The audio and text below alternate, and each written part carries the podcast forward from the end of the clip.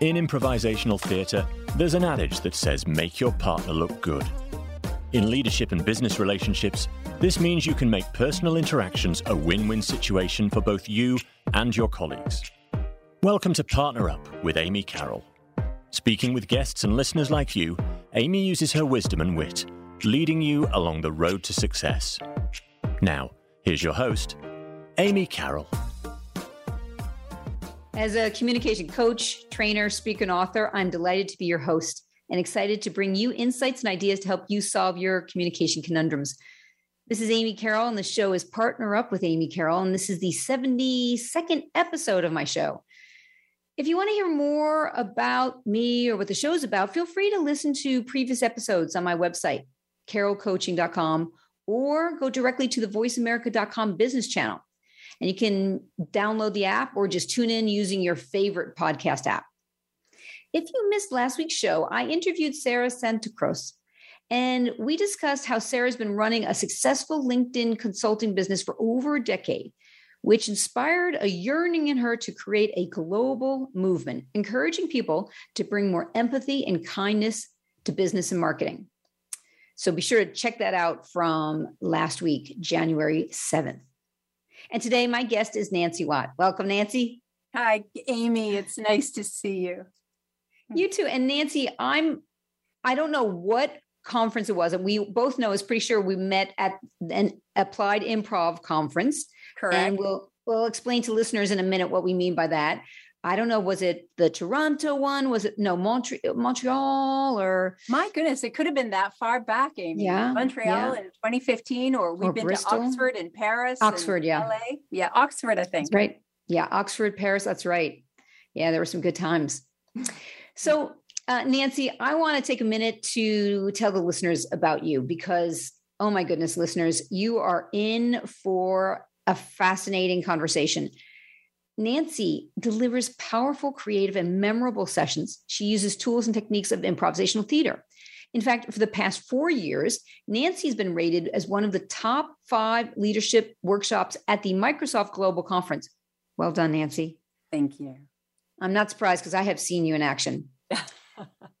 and uh, listeners, Nancy's workshops have been delivered to engineering and science departments at Harvard, Princeton, MIT, Rutgers, New Jersey Institute of Technology, University of Toronto, University of Waterloo, and McMaster University.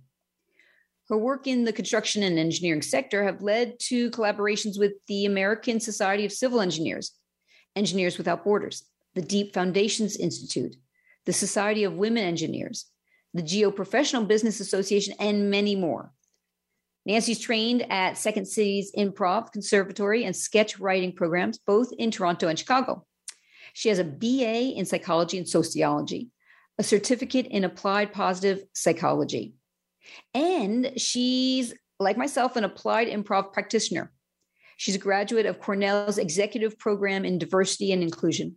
She is also certified in EQI 2.0 and was the first graduating cohort of the adaptability quotient from and, and Nancy, do I say this right? AQAI or how do you how do you say that? Oh, that is perfect. Okay, Yep. there we go. All right. I'm 10 for 10 right now. Let's see how I do. so, Niaz, I want to come back to the, uh, the su- subject of positive psychology because this is a fascinating topic for me. And you, on your website, I remember reading, you describe it as a science of optimal human functioning. And rather than being a prescription to pos- being positive all the time, it's more accurately, it, it more accurately determines how humans learn to suffer well. And that Suffer well. that that's what really got me because I am, you know, I'm, I'm a girl who just likes to avoid suffering. Right. So I really want to hear more about this.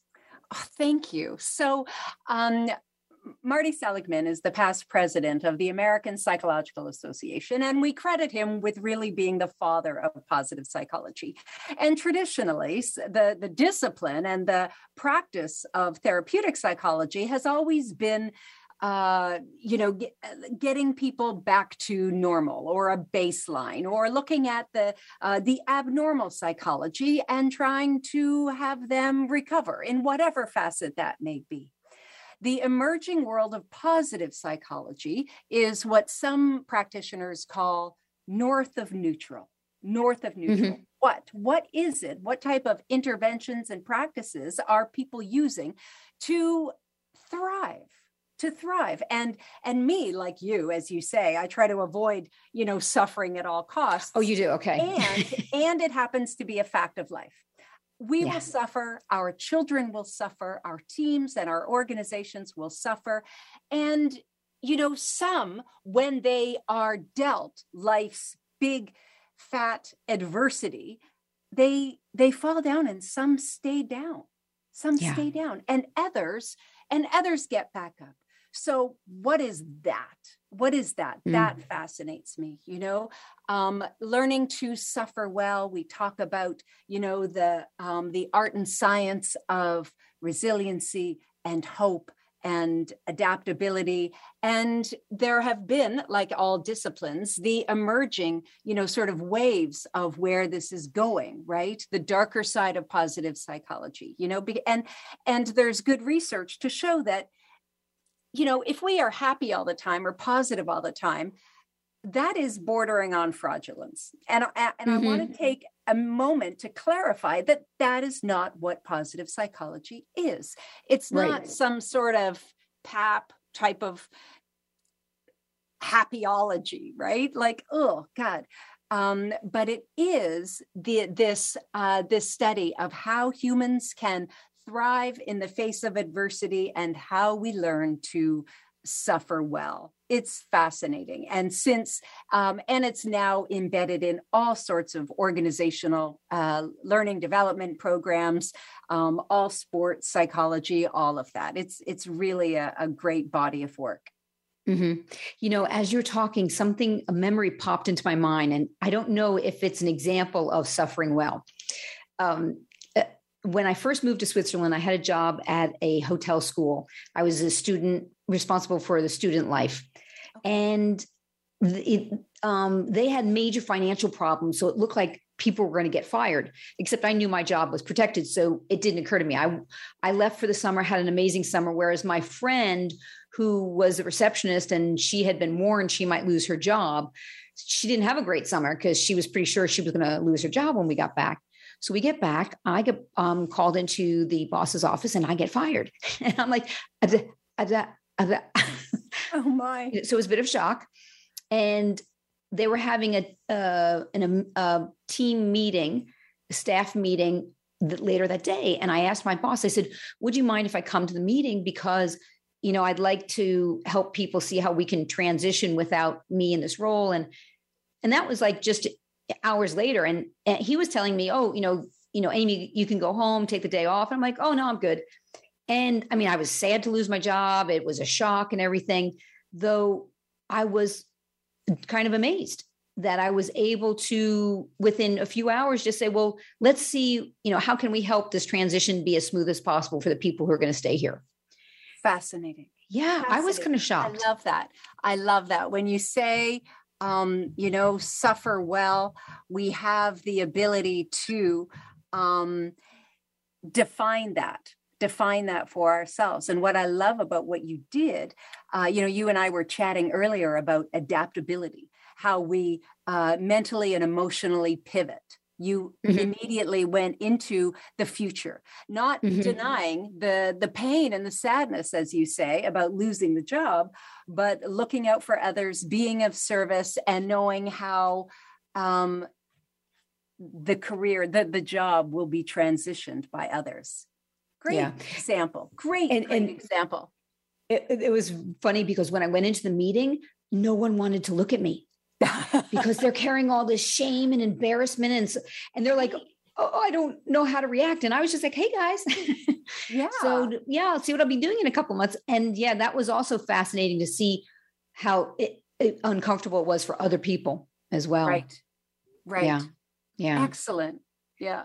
It so certainly is. I do a uh, we have a program called happy which is um, an acronym it's happy with an ie it is yeah. how to apply positive psychology improv exercises and nice. Um, and you know we pivot we doing these exercises experientially so that we are present and so that and and we can take an adverse reaction and be able to reframe it in our mind and and uh, play it out accordingly using the academic evidence-based uh, research of resiliency and hope and grit and you know mental flexibility or the process of unlearning. All of these social science concepts are great to play with.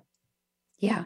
So here's a very concrete example for listeners. Tell me if you came across this at the last and it's a it's a very simple improv exercise which i'm sure you know. And though it hit me in the brain at the last improv conference, which was online just a few months ago. And several different sessions, it, it popped up the idea of new choice. Right. And so when you're in a position and you're suffering and you're unhappy and you don't know what to do about it, you know, someone you can either say to yourself or someone can say to you, new choice, and you come up with a new solution, a new solution, you know. So it, maybe you've lost your job. Um, oh, this is going to be terrible. New choice. Oh, this is going to be a lot of free time. Uh, new choice. Oh, this is going to be a chance to start that art class. You know, so it's it's um that's to me a very concrete, great application of an improv exercise to use in that moment to reframe. It is, and forces the individual to uh, get out of that uh, same thinking you know force yes. you know, some people call that new choice amy and uh, at second city we used to call that should have said I should have said. And uh-huh. I played it yesterday with a group of engineers. And you know, uh, they have a they have an improv scene and they're going back and forth in a conversation. And then every once in a while, I will call out should have said, and they have to retract their very last line and pivot and say something else. And it's fascinating, fascinating to watch who can, uh, uh, who is happy to do this, who is able to pivot, and who has a real speed bump who is mm. emotionally and intellectually invested in their thought pattern in their way of a uh, way of thinking way of knowing way of being and how yes. we can how we can alter that it is necessary and uh, and creative jarring and and yes. discomfort and discomfort as you know is the point right? yeah yeah and sometimes it can be very joyful and delightful the the oh, responses oh, people come up with a hundred percent. It so is. Everyone, they get to delight in themselves, you know, which is the the beauty of applied improv. You know, for for me, applied improv is tapping that intuitive knowledge that rarely sees the light of day you know our spontaneity gives us wisdom and we we discover something in ourselves interestingly and importantly Ooh. only when we connect with another yeah say that again our spontaneity gives us wisdom yes beautiful yes. which is contrary which might not sound intuitively no. uh, you no. know which might not be intuitive i mean how right. can we on an improv stage who look like we're just making stuff up how is that wise how does that tap um, a, a different type of knowledge and wisdom and I tell you, the secret is that on an improv stage, when we are uh, we are forced to be incredibly mindful and present, and we listen differently. Mm-hmm. Listening is a sacrificial act. Listening is a wow. sacrificial act. That's Listening beautiful. as a sacrificial act forces me to be yeah. changed as a result of what I just heard. I mean, yeah. imagine that. Imagine if we were able to have political discourse like that. Imagine if I was able to listen to, I don't know, my teenage son better than I, or, you know, I, I, eh, imagine if I was able to listen and allow myself the humility and the wisdom to be changed yeah. as a result of what I just heard. And, yeah. uh, and that is why, that is what taps that intuitive knowledge and that wisdom. Yeah, that's amazing. I, I, want to go off on three more tangents. I'm going to discipline okay. myself because I want to come back to the topic of improv. And let's rewind a little bit for listeners because just to be on the safe side, so everyone's on the same page, Nancy, give us your definition of improv and your definition definition of applied improv. Right, right. Well, um, I would probably reiterate what I just said, Amy, that, okay. you know, um, I'm going to show you a slide here that um, when we have um, that intuitive knowledge that rarely sees the light of day, we are able to tap something that is not, uh, that did not appear to us before. You know, I mean, I know for some of our listeners and watchers today, they think improv, like, what the heck, right? That makes no sense. But when we connect in a playful and joyful way with meaning and with purpose, it gives us that powerful connection because people don't truly connect with another human being through certainty, that we connect through vulnerability. And we connect through vulnerability. Yes, yes, correct. yes. We yep. do not connect. We we connect through vulnerability. We do not connect through certainty. Certainty yeah. is akin to opinion, and everybody's right. got one of those. Right. the um and that gives us this aha moment right mm-hmm. that that connection and that discovery in ourselves and the the discovery of what we have just learned from listening mm-hmm. actively gives us that so my um, my definition of improv is that that we tap an intuitive knowledge and spontaneity that mm-hmm. delights us and gives us some necessary wisdom through the necessity of discomfort. Mm-hmm. And applied improv is, you know, is the practical application of evidence based social science. I'm sorry to sound like a geek when I say that, but about four years ago, Amy, someone called me at Microsoft, someone called me a pracademic. And and it yes, I love that. Stuff, right? Pracademic. Because I don't care what the theory says. I don't care what the paper says and the research. I mean, I deeply do, but it is synthetic knowledge. It does not mm-hmm. resonate. With the uh, with the individual or the team or the uh, you know the people I'm working with until they experience it, until right. they bring themselves as an ensemble with a curiosity mindset, all of that. So it is the applied improv.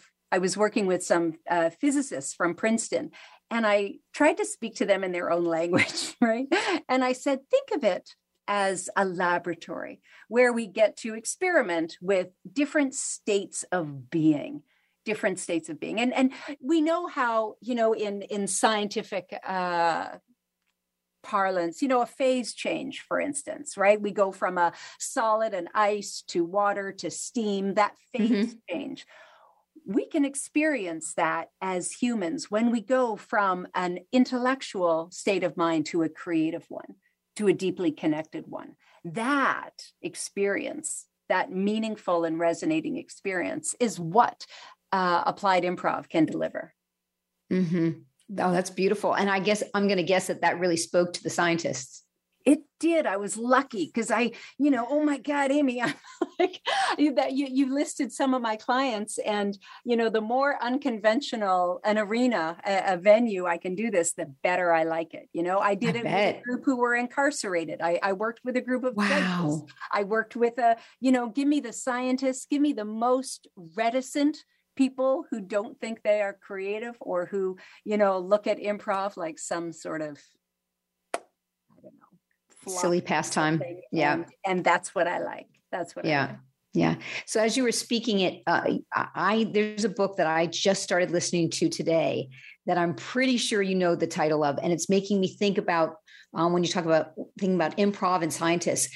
The book by Adam Grant, Think Again love Adam Grant. Adam Wharton, the youngest tenured professor out of the University of Pennsylvania. He's wow. great, and he's got a great podcast and is a wonderful uh, is a wonderful speaker. He's um, how how do we change our mind, right? Yes, and um, and he talks about some personas that we can become emotionally invested in when we have an opinion that we think is synonymous with fact you know newsflash it is not right mm-hmm. the, and uh, he talks about being the uh, the uh, prosecutor or the politician and yeah. you know all with uh, you know these different personas have a secondary investment in uh, disseminating their opinion, making sure that their uh, their opinion is solidified. And he talks yeah. about things like the attention bias. You know, you, some of your listeners might have heard of that. Uh, attention bias is where we seek out information that reaffirms our already established opinion. You know, yeah. That's why newscast we have right wing and left wing. Like it, you know, it's um. But the the necessary humility to change our mind and in improv uh, parlance more the the strength and the courage to change our status to bear to withstand the uh, necessary uh, process of allowing ourselves to let go of what no longer works for us mm-hmm. and adopt a new way of thinking a new way of being is yeah. is what his research is about and his yeah. it is fascinating. Great book Isn't highly it? recommend it. Yes and one there was one quote i came across today um, those who cannot change their minds cannot change anything. George oh, bernard shaw Lord. i'm so stealing that. Where'd you get that? That came from his book. Oh, those okay. who cannot change their minds cannot change anything. George Correct. bernard shaw. Ah it was shaw. Right right. Yes makes sense right? Boy that's a good one. So, Nancy, I want to get into your social experiments. Okay. As you say, improv for good. Yes. And I'm oh, sure you oh, have some great you. stories to share. Okay. Well, um, thank you so much, Amy. It it matters to me that what I do um, makes a difference, yeah. right? Makes a difference in people's lives. And I know that we have something powerful going on here with applied improv. And yeah. and you know, and just having the joy and delight and the connection and the laughter, all well and good. No harm, no foul, nothing wrong with that. However, I've been involved with three different social experiments now, and they are immensely uh, satisfying. The okay. first one was lowering social anxiety disorder with a group of at risk youth in the city that I live in. Uh, all uh, the, the, youth age 17 to 25 suffered from social anxiety disorder.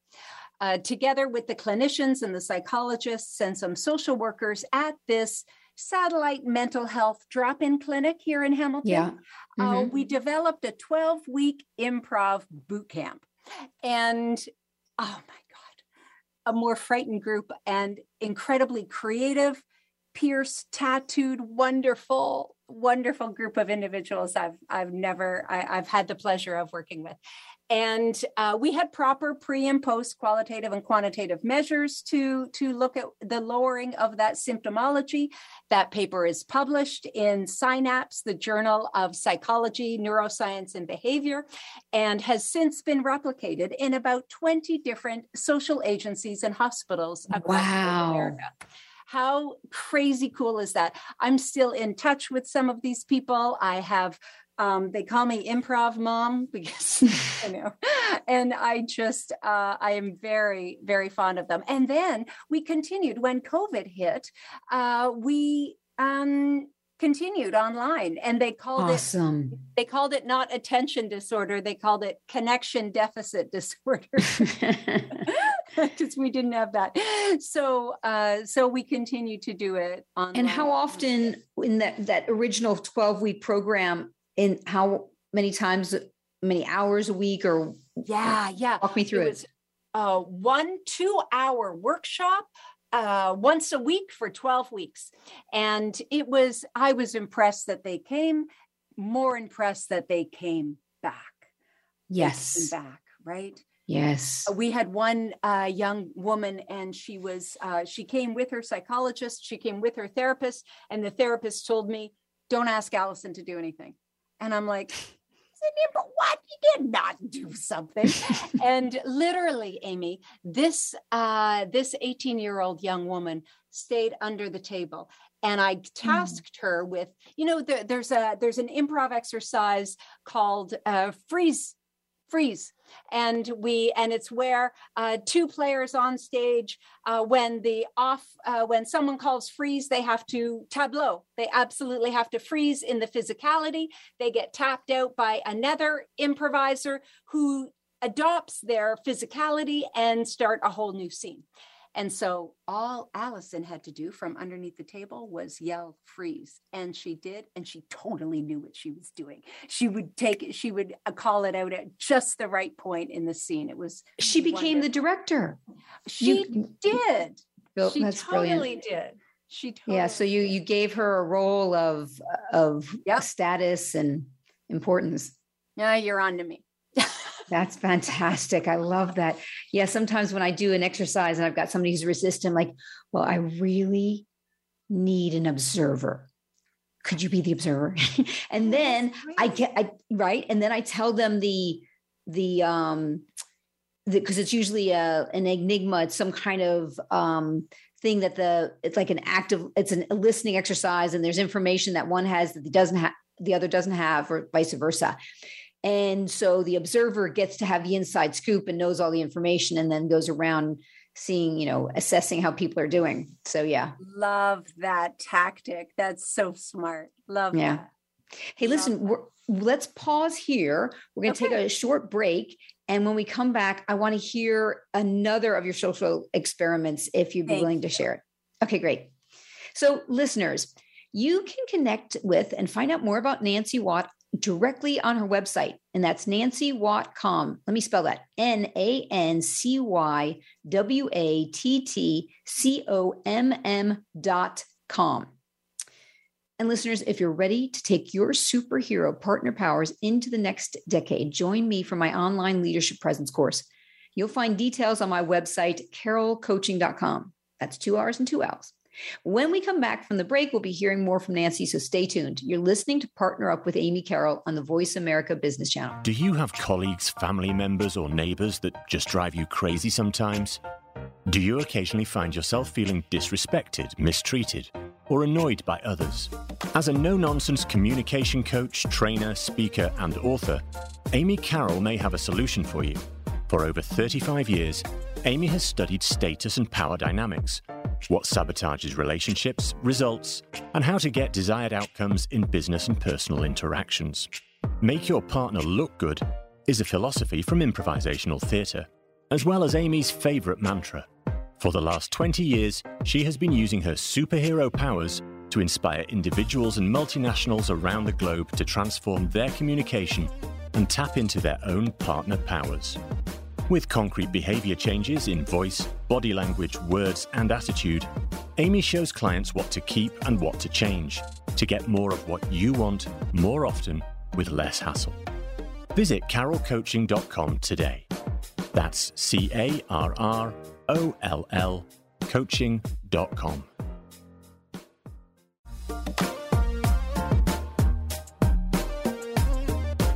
You are listening to Partner Up with Amy Carroll. We want participation from you. Feel free to send an email to amy at carrollcoaching.com. Now, back to Partner Up with Amy Carroll. Here again is Amy. Welcome back. My guest today is Nancy Watt. We've been discussing how applied improv is such a powerful and effective way to teach people life skills. In fact, we're going to move now into another example of a social experiment that Nancy did. And so, Nancy, I'm just going to turn over to you. I want to hear all about the details of this one. Oh, that's so fun. Well, I was approached by the uh, it was something an organization called the LEPC, a local employment planning board, who was struggling with the number of individuals who were unemployed for a long time. And they also had a list of those skills that employers were needing more than anything else. And I tell you, organizations like this have been doing interview skills and resume writing workshops to death, and nothing was working. And so they yeah. thought, well, how about we bring in Nancy and have a much more experiential, academic type, you know, improv boot camp. And that is indeed what I did a six week improv boot camp. We took 15 individuals who had been unemployed for a lengthy period of time for a uh-huh. multitude of reasons social reasons, mental health reasons, um, physical, uh, you know, limitations, all of that. And we took the list of skills that employers were demanding like adaptability, communication, listening, collaboration, all of those so called soft skills that these, this group of individuals were really lacking. Okay. Over six weeks, I built an ensemble out of this wonderful motley crew of individuals like we had they were just wonderful and you know um, and we had audacious goals for this we said at the end of six weeks 80% of the participants in that study would have achieved one of three goals. One, that they would be gainfully employed full time. Two, that they would be uh, engaged in some sort of retraining program at their community college or, or something like that. Or thirdly, that they had identified something in that six week program whereby they needed some counseling, they needed some support and we met those goals and it blew the charts off of they, they had never had anything so successful if you don't mind me saying it was wildly crazy successful and we're talking to the insurance industry because they are awesome. plagued with plagued with yeah. people on long-term disability uh, and, and all of those things so i tell you there's this one woman and her name is christine she was the most introverted she was just unbelievably um, shy. And we did this character game and she you know personified herself as a mouse. Oh it's it's a long story but suffice to say amy that this woman came out in the most joyful, creative way. And her entire career, for over 30 years, she had had this administrative jobs, filing jobs, quiet jobs, just mm. know that. And she now is the assistant manager of a retail store in a mall for, it's called Bed Bath and Beyond. I don't know if you're, you know, you have. Yeah, the, we have Europe, it in the U.S., okay, not in the, so, not in Europe. I mean, look at the skills that she had to acquire to excel and thrive in that job right? That she manages employees she manages customers she's you know doing creative merchandising all of that and she loves it and she loves it. That was revelatory that you know and wow. um and we have since and then we had a train the trainer program as well so i trained a bunch of the other uh, social workers and um you know uh, employment counselors to be able to use some very specific coaching and improv activities to uh, get them to listen differently or you uh-huh. know collaborate more effectively and and mm-hmm. that so that was a wonderful that was a crazy social experiment and one that is ongoing in different avenues and then thirdly and this is one close to my heart and i know yours too uh, diversity and inclusion diversity yes. and inclusion is is a monster and something that i believe is the seminal conversation of the decade right? Okay. With our changing workforce, with our um, demographics, with the uh, rate of change of our workplace and technological change, if right. we don't get this right, organizations fail. And yes, and we see yeah. it. So, um, part of what fascinates me around the adaptability quotient and the social science around uh, applied improv and some tactics that we use is the process of unlearning unlearning. Uh-huh. A great mm-hmm. researcher here is uh, Barry O'Reilly. He's done a lot of work in this regard. It is my contention that organizations who have not met their diversity, equity, and inclusion goals uh, are, are stymied. They are stuck in this compliance versus culture. You know, they have not moved the behavioral dial because they Got have it. not unlearned what is necessary before they learn a new way. Right? Okay. And it is, um, and one of the wonderful things about uh, the exploratory work, the experiential and discovery work of applied improv is that we get to see our unconscious bias at work. We Fantastic. get to see where our privilege and status shows up right? We get to. Do you have a concrete example of how that shows up? Because this is really fascinating to me. Sure. So we have. Um, you are familiar with allyship, for example. We parallel what it means to be an ally with what it means to be in a cast with a with an ensemble. But we have to uh, allow ourselves a certain amount of vulnerability and and uh, an acceptance and admitting of um, who we are where we come from and what we bring to the table. That is where people shield themselves from the get-go right. you know? They um and i often say you know information is just giving out but communication is getting through.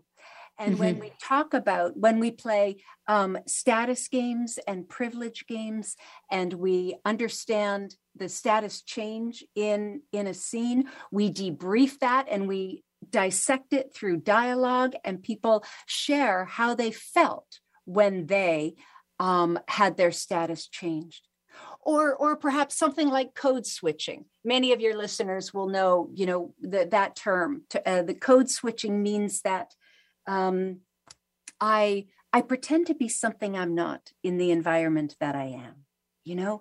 It often really exacerbates things like the imposter syndrome and, mm-hmm. and, feelings of fraudulence. But of course we feel compelled to do that because that is the culture that is the environment. We um, think it's per- expected of us 100% the mm-hmm. prevailing mm-hmm. if if the prevailing culture is um, white male then they are not realizing that that code switching is even going on right until they go into a deep immersive four week diversity and inclusion improv where they get to you know try on the different lens of age gender ethnicity mm-hmm. socioeconomic mm-hmm. class you know mm-hmm. and and where do they belong and where do they not and mm-hmm. how does their bias show up? And and how do they how do they then pivot out of that experience you know? Um, it's fascinating and and transformative. And uh, i was very lucky to do this in uh, a large engineering organization. And why they decided to do this as a very unconventional part of their diversity and inclusion initiative is the fact that you know, they, they have 800 employees. We put 200 of their employees through eight four week uh, improv boot camp cohorts, diversity and, and inclusion uh, okay. improv series. And so that was 200. And what is compelling is that the research shows that in order to change, make, make an effective change in an organization or society, we do not need 50% of the population to have a, a difference in mindset or a change of mind. In actual fact, the tipping point is closer to 20. It is that tw- wow. once 20% of an organization has embraced uh, and accepted their unconscious bias, they are full allyship, they, they have that mentality, they are understanding their bias, they are ca- they understand bystander uh, interventions 20% can create a cascade. 20% Nancy. is what is needed for that social contagion. And that is what we did in this. This is so exciting to hear that. 20% yeah. is so doable. Isn't that I mean, we're not like, yeah. I mean, compared to what people are trying to do with herd immunity, you know, that, right. that this is a piece of cake. this is so doable. It is. It is. Wow. And the, and the um, and that 20% becomes so um, empowered and yes. invigorated. And they do not, they do not persuade others. It is much more of attraction over promotion.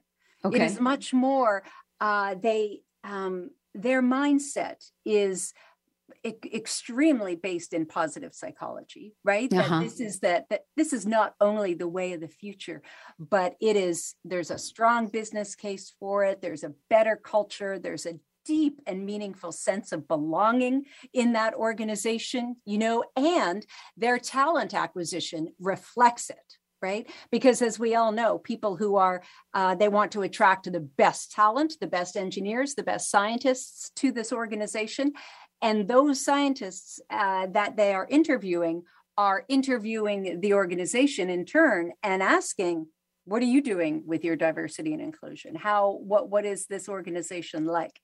God mm. bless millennials for doing that. And right. so they are able to espouse, well, this is what we're doing because it is experiential. It is not ticking a box. It is not compliance. Yeah. It is culture. Yeah. I don't think you know this about me. I'm in two improv troupes, and one improv troupe is a group of scientists who are millennials. What? And me. Stop it. I did not know Anybody. this, Amy. oh, for heaven's sake. And I feel so lucky and uh, grateful to be a part of this um, group of uh, you know they're you know, hyper intelligent they're yeah. funny they they're playful and i see with the influence of the other women there's this expectation and they're holding them to a higher bar of hey guys um, you know we're not going to play that game because of this or no that that doesn't work you know and there's a there's a they're all holding each other accountable. And you know when i cr- do something wrong and make a mistake they'll just casually point it out. And it's like, you know, when someone says, you know, you got spinach in your teeth, it's sort of that just straightforward, great, okay, let me, you know, fix that. Yeah. So interesting that they hold others to the same bar. I was uh, having a conversation with a physicist friend of mine, and she was talking about a very um, oh, difficult conversation that some female physicists were having, and they they had this necessary confronting type conversation where they were saying things like well no i don't wear pink or a floral shirt to work i'm a i'm a scientist you know we have with the, it's that it was it burgeoned that fascinating conversation around how femininity was synonymous with weakness and what you show up as and who you are and and all of that and it was um those conversations are necessary yeah right? yeah. yeah such such um, immensely satisfying. I oh yeah, I totally get it. Wow. And you know, one of this this other area that as you describe is a uh, also quite the monster is that of adaptability quotient. Oh, so let's take yep. a deep dive into that. Now, I I did a little bit of research, so I'm going to give listeners my understanding of AQ, and then you can give us your if you got like a sexy definition. We'll take that. Oh, you're the best. Okay, so listeners, the definition I have is it's the ability to determine what's relevant, to forget obsolete knowledge, overcome challenges, and adjust to change in real time. Okay, take it from there, Nance. Perfect. Like, listen to that, right? That is a, everyone as a skill, adaptability has gone from interesting to important. And I often like to say that Charles Darwin, in his Origin of the Species, when he talked about the survival of the fittest, he was not talking about the fastest, he was not talking about the strongest. He said that those who survive are those who are able to adapt. And indeed, it is what humans do. It is what we have always done. We adapt to our to our environment. However, right now we are living in such exponential change. It is not that change is not happening but the rate of change is exponential and important. The um, the research shows that you know this is uh, thomas friedman's work that the technological change in society is far outpacing the ability of human adaptation. Oh so, wow right? Like look at that. And and while he says while his research shows that you know we are here and we are unable to adapt through this global pandemic and you know the the, the last uh, almost 2 years now we're more like here. Like look at that. That is just um it is it is worthy of our attention and respect because the ability to adapt and the um, and the consequences of how this can work for us is is relevant and timely and and important. So um so exactly as you say you know that it's our capacity to adjust one's thoughts and behavior in order to effectively respond. That sounds academic and it is. What we bring in my creative agency is the experience of adapting? What does that what does that feel like? What does that how do we adapt and under what circumstances? And so um, the UK company called AQAI delivered the new social science metric, and it is a validated and reliable social science uh, quotient whereby we look at three things, and they call it the ACE model. And the ACE model, uh, the A stands for our ability. How and to what extent do we adapt, right? And under this are the social science uh, uh, concepts of our grit and our mindset, our ability to unlearn, our our um, resilience, and interestingly, something called mental flexibility mental flexibility. Mm-hmm. mental flexibility is that that ability whereby we hold two seemingly opposing concepts in balance. You know law, law schools do this well. We need to be able to hold two opposing sides. Those who those people who can do that are are more adaptable. So those five components are in ability. C stands for character. Who adapts and why? Um, interestingly we look in things like our thinking style and our motivation style and our emotional range. And fascinatingly we look at the science of hope. Hope. Say turns more about out, that oh turns out hope is tactical tactical. Great researcher wow. here is is shane lopez. He does something called hope mapping we often hear some organizations say, you know, hope is not a strategy. You know, Silicon Valley says that all the time. Mm. And I get that. Oh my God, I get that. Of course it is not. However, individuals, humans who have a higher level of hope, are better able to detect, foresee, and manage the obstacles in their path to achieving a goal, right? They have that, they just have that um, uh, ability to withstand and bear all of the adversity that comes at them. It mm-hmm. is very strongly. It is a. It is one of the seventeen components in this social science social science metric that is very strongly correlated with many other components. And then we have E in the ACE model. The E stands for environment. Where do we adapt? What type of, you know, under what uh, what type of workplace do we need whereby adaptability is not only um, uh, not only there but encouraged right so mm-hmm. we look at um, our company support our team support our emotional health right how many positive versus negative moments are we having at work mm-hmm. um, our, our ability to manage the stress at work right? This hugely influences our ability to adapt because as as you know, you know, when we are deeply under stress, um, our cognitive capacity narrows. We cannot think. We do not have the same ideation or brainstorming ability that is so necessary for innovative thinking. We simply can't do it. So, more than anything else, why um, and they've got some big players now. My goodness, the United Nations and Microsoft and GSK. Like there are some big, you know, people are taking AQ very seriously. Mm-hmm. They're looking at uh, what they can do to really impact, help those individuals who are maybe having a difficult time adapting and and looking at how their environment can be conducive to better human adaptability it's a great it's um it's a very interesting uh, body yeah. of work. And I, improv is seems like it was made for teaching this. Right? Right?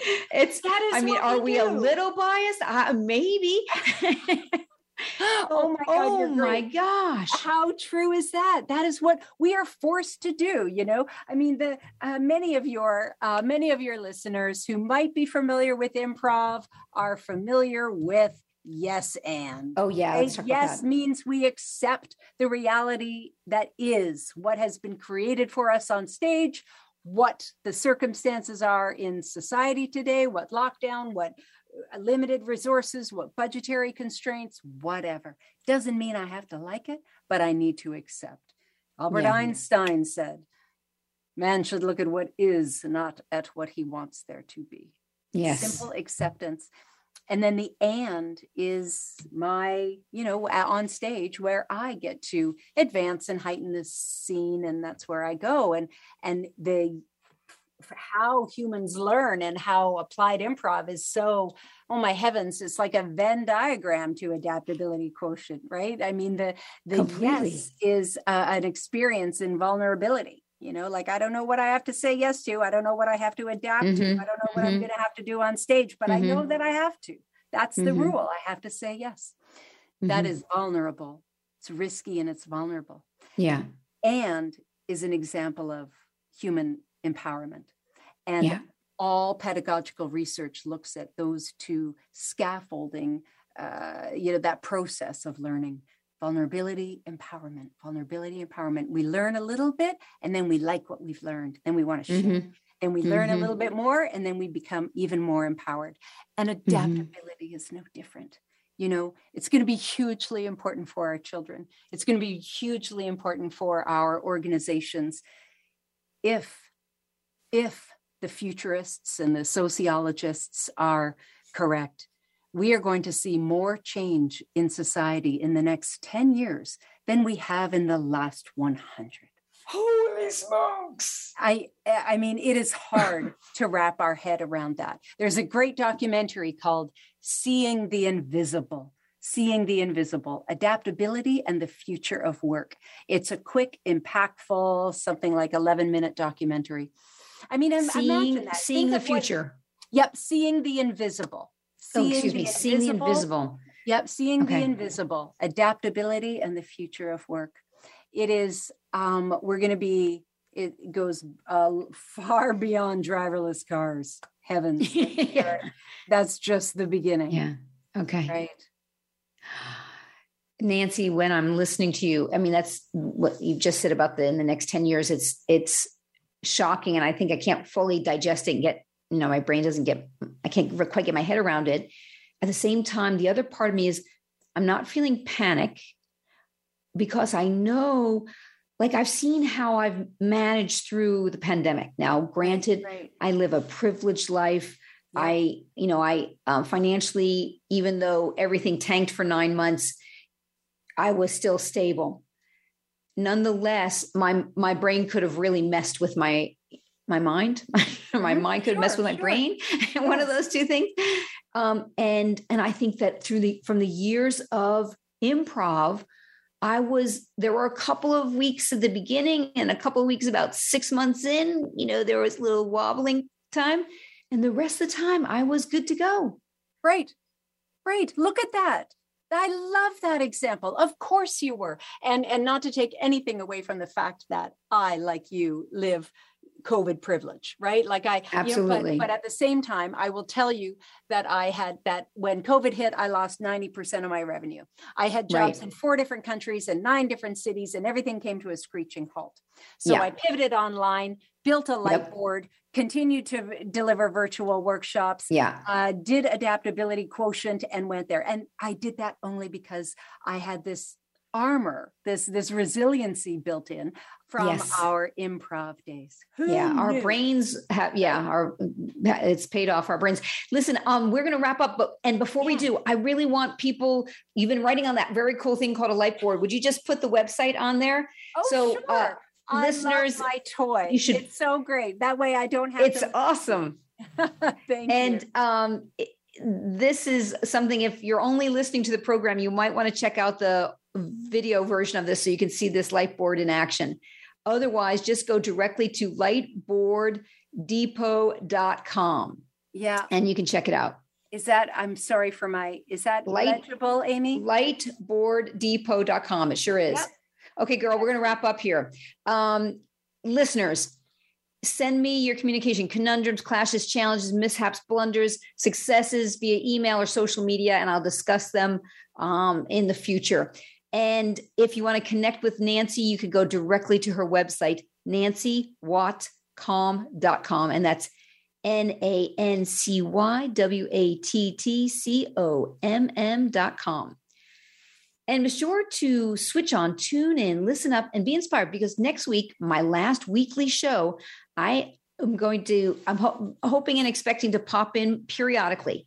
Though on my final weekly show, I will be having conversation with my sister, Pat Kirkland, who is the founder of the Predator Prey Partner model that I talk a lot about.